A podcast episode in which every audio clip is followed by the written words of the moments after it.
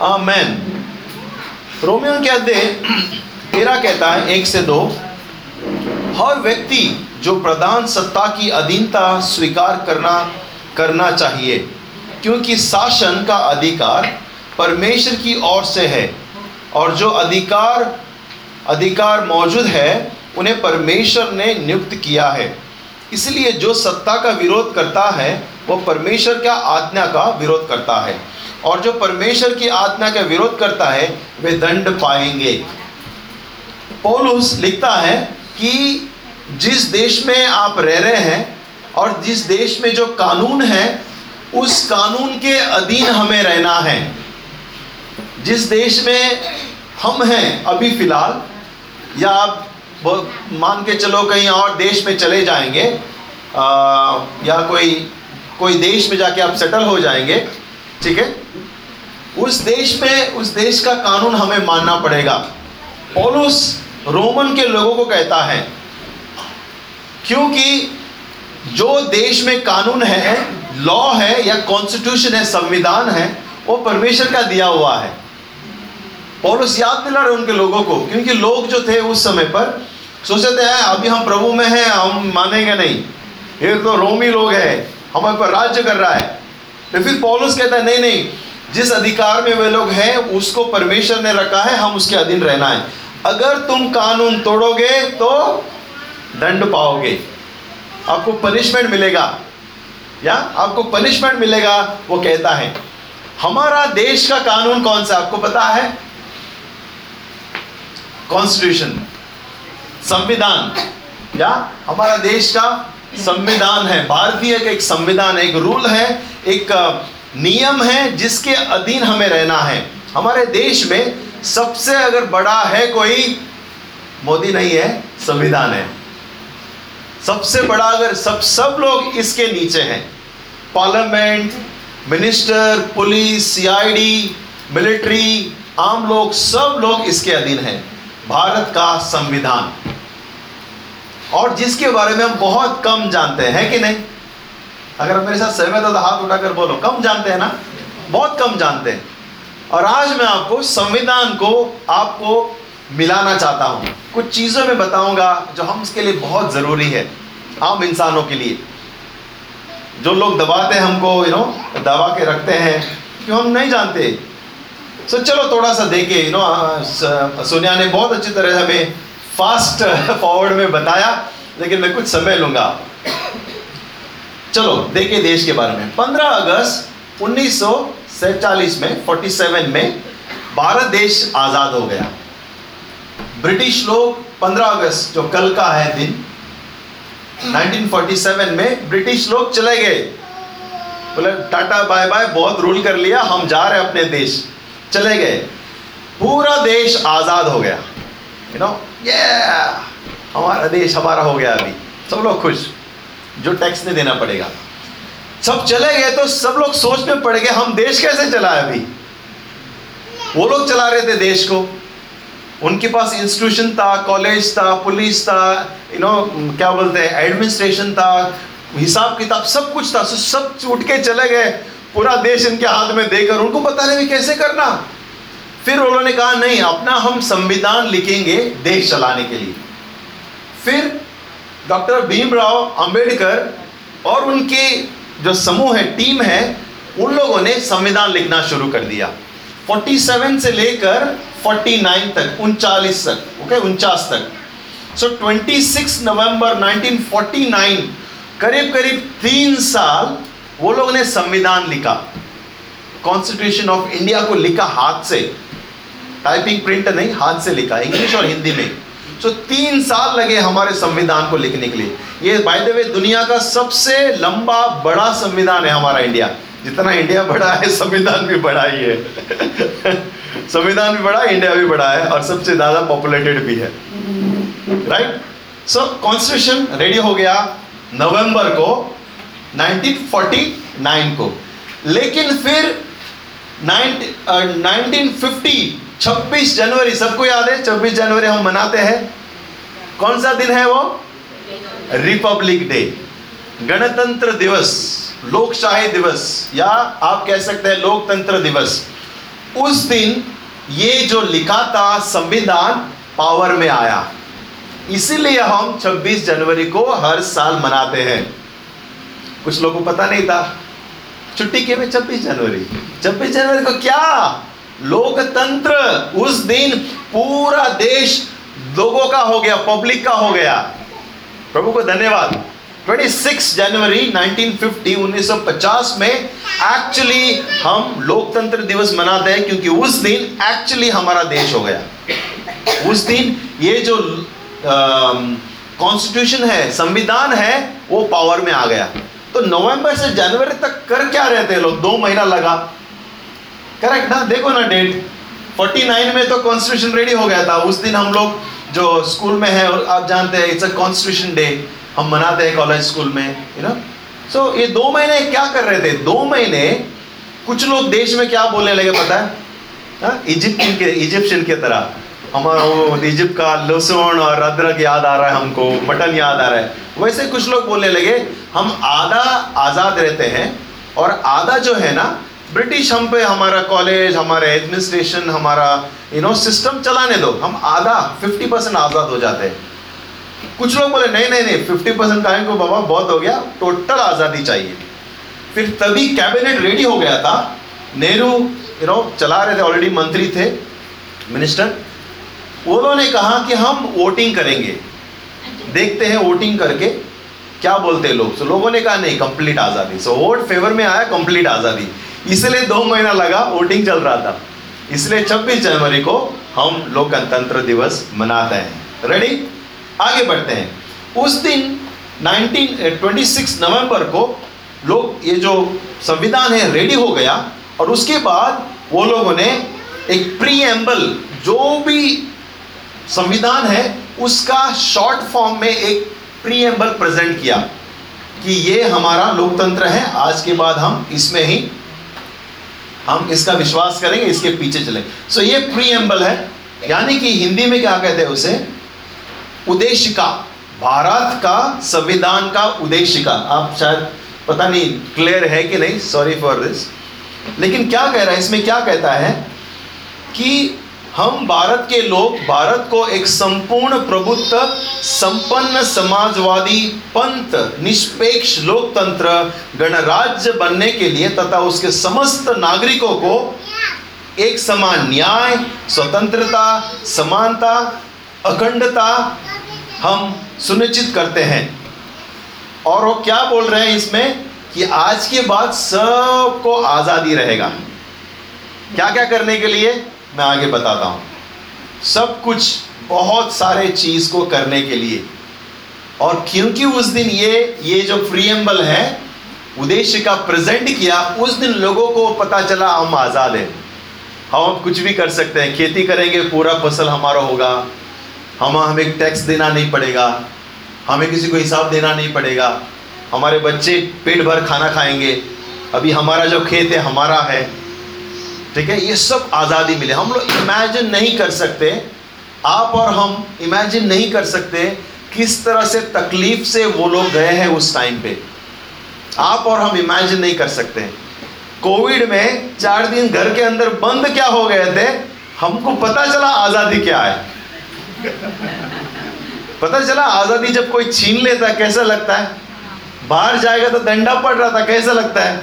तभी पता चला आज़ादी क्या है।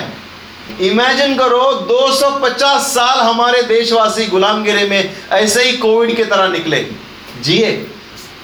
उन लोगों को बाहर जाने की अनुमति शांत शाम हो गया ना रास्ते पे जाने की अनुमति नहीं थी। वहाँ पे रो रोड पे रमाकांत अंकल है जिनका शॉप है। अभी तो मैं बहुत साल हो गया गया नहीं। लेकिन जब मैं छोटा था मैं हमेशा वहाँ जाता था कुछ कुछ लेने के लिए ना रोड के रोड गॉड्स गिफ्ट जो आ, ये है गेस्ट हाउस के साइड में। और वो अंकल मुझे बता रहा था बताता था कि बेटा जैसे ही शाम हो जाए ना इस रास्ते पे से ऐसे ब्रिटिश लोग ना रथ लेके घोड़े लेके जाते थे। और हमको अनुमति था बाहर आने के लिए। हम चुपके देखते थे। हम छोटे छोटे थे। हम चुपके से देखते थे छत पे से कि क्या क्या कर रहे हैं। तो वो लोग इतने डरे हुए थे। वो आई मीन ब्रिटिश नहीं पोर्चुगीज हाँ पोर्चुगीज इतने स्ट्रॉन्ग गुलामगिरी में थे। सो so, ये बहुत ही अच्छा अभी क्या हुआ? जब संविधान देश को मिला हमें कुछ मौलिक अधिकार मिला या हमें कुछ फंडामेंटल्स राइट मिले। अभी आप ध्यान से सुनना इस चीज़ को। ठीक है? आप किसी को जवाब दे सकते हैं इससे। रेडी सो so, हमें मौलिक अधिकार मिला फंडामेंटल राइट्स ब्रिटिश राज में हमारे पास कोई अधिकार नहीं था। जो बोलते हैं इधर और वो कर ये कर तेरा पूरा घर दे मेरे को देना पड़ता था।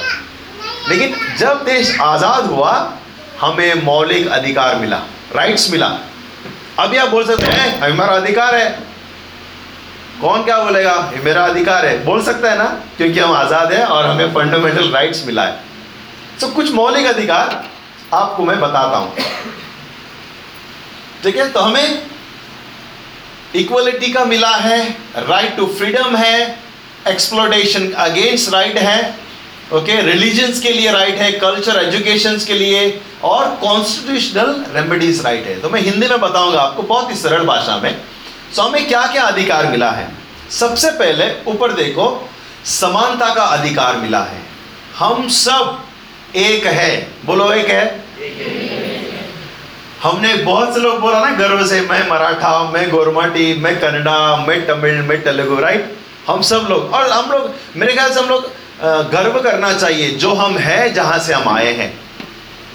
लेकिन, जब संविधान की बात आता है, हम सब लोग एक हैं। कुछ याद आ रहा है परमेश्वर के बारे में? परमेश्वर कहता है कि हम परमेश्वर में सब हम एक है।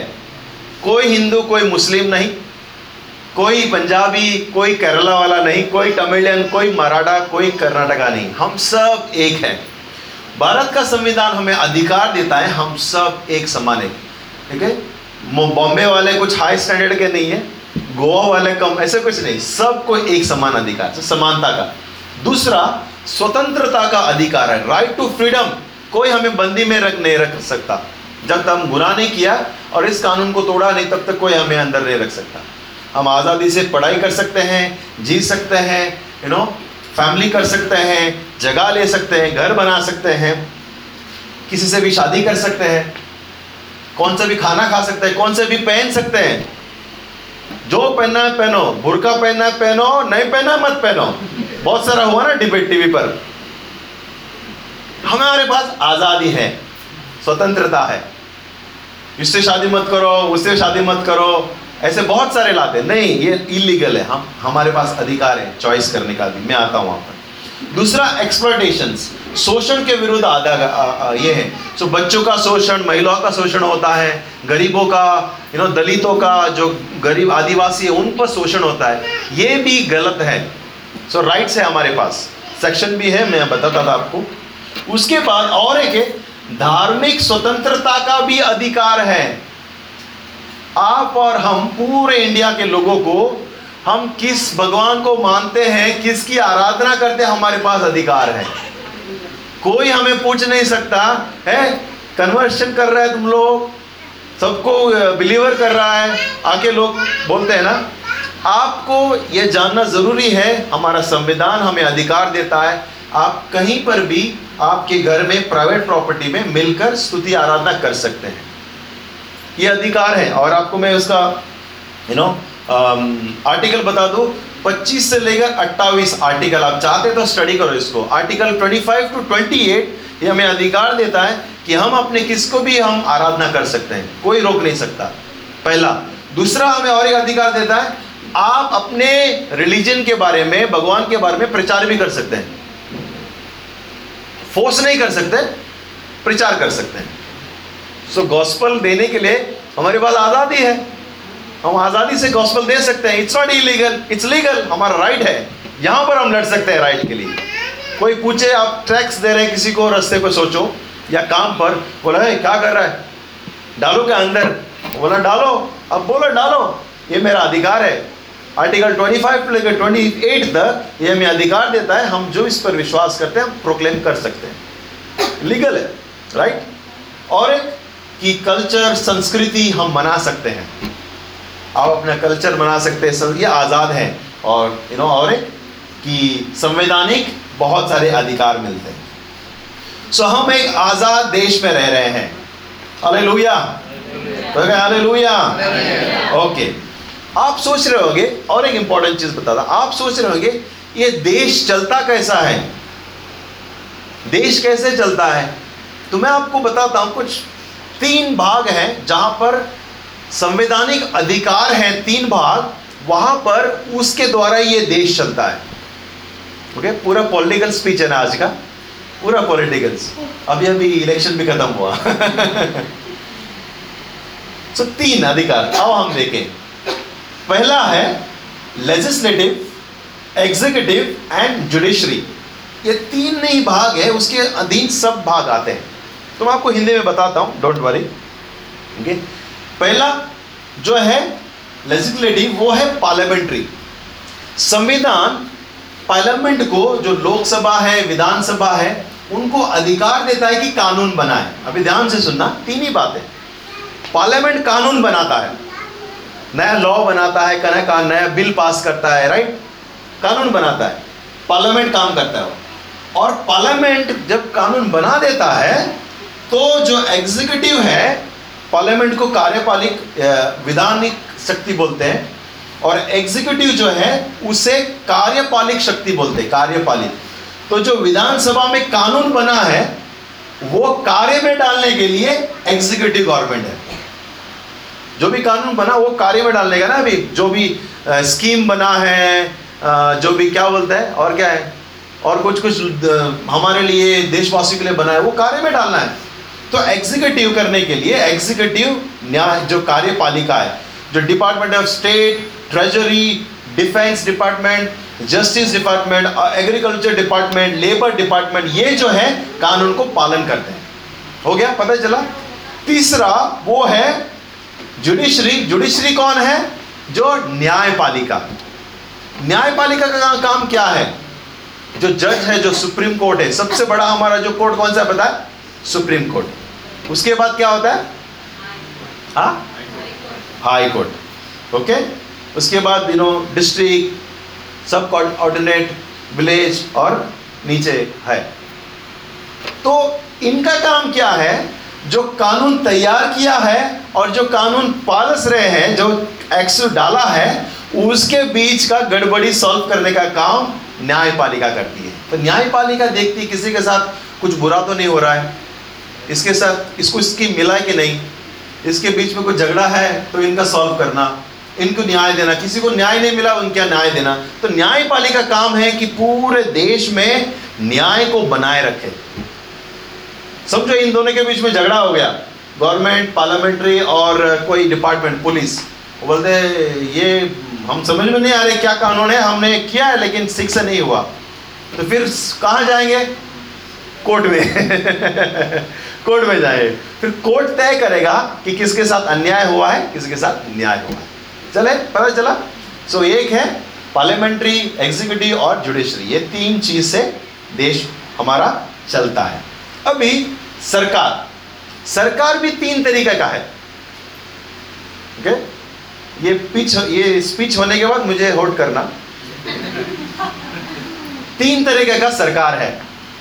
एक सरकार है सेंट्रल गवर्नमेंट यूनियन गवर्नमेंट बोलते हैं उसे हम सेंट्रल गवर्नमेंट दूसरा सरकार है स्टेट गवर्नमेंट जो केरला हो गया गोवा हो गया यू you नो know, उसके बाद महाराष्ट्र हो गया कर्नाटक ये स्टेट गवर्नमेंट है. ये स्टेट गवर्नमेंट लेवल काम करते हैं. और तीसरा लोकल जहाँ पे पंचायत और म्यूनसिपलिटी काम करते हैं. जो परसों हुआ ना पंचायत का इलेक्शन राइट हमने गाँव वालों ने वाड़ा वाले ने चुनकर हमारे लिए एक यू नो वार्ड मेंबर चुना हमने, फिर वो सरपंच बनेगा। तो वो क्या था? लोकल गवर्नमेंट था। हमने लोकल गवर्नमेंट चुना है।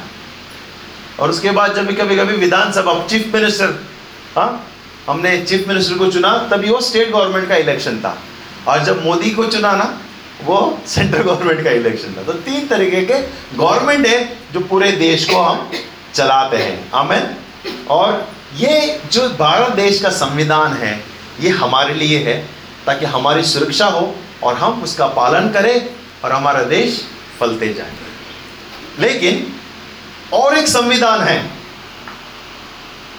और एक संविधान है जो सब संविधानों का संविधान है। जो सब संविधान उसी संविधान से निकले हैं। वो है पवित्र शास्त्र, पवित्र बाइबल। सब संविधान इस संविधान से निकले हैं।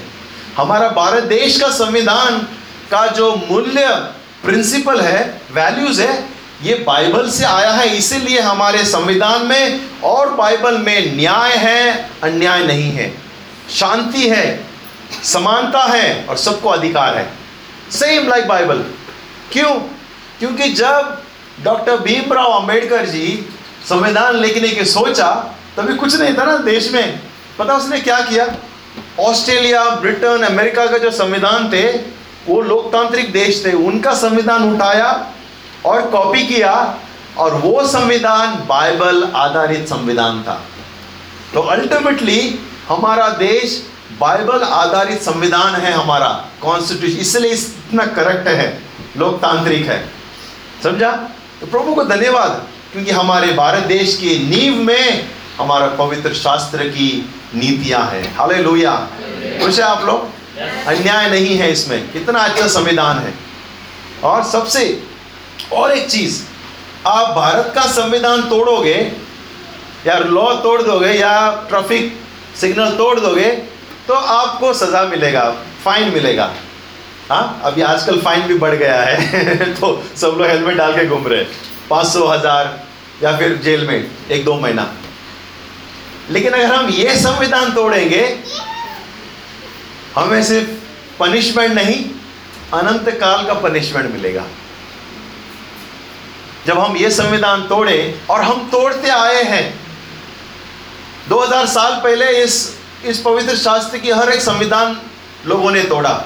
इसलिए यीशु मसीह आकर इस संविधान को कंप्लीटली पूरा किया।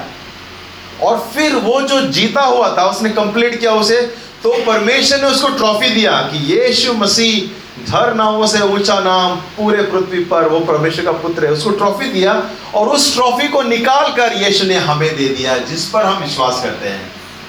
इसलिए हम कहते हैं, हम विजेता से भी बढ़कर हैं। हमने जीता नहीं, हमने पूरा संविधान कंप्लीट नहीं किया, यीशु ने किया, लेकिन उसका श्रेय हमें मिला है। तो हमने परमेश्वर का उस संविधान को पूर्ण किया। यह संविधान लिखा स्वर्ग में है, उसका पालन धरती पर किया जाता है। यह संविधान जो है, बाइबल स्वर्ग से आया है। परमेश्वर ने बनाया है संविधान। और जब हम इस संविधान को हम आज पालन करते हैं, हमें जीवन मिलता है। हाले यीशु का वचन में जीवन है, आज़ादी है, बंधन टूटते हैं, और हमें इस वचन में विश्वास करके हमें पापों से क्षमा मिला है, नया जीवन मिला है। तो ये संविधान सब संविधान से ऊपर है। तो कभी कभी हम गवर्नमेंट से बचने के लिए, फाइन से बचने के लिए हम यू नो लॉ पालन करते हैं, लेकिन हमें सोचना है, परमेश्वर के अनुग्रह में रहने के लिए कितना हमें इस कानून का पालन करना चाहिए।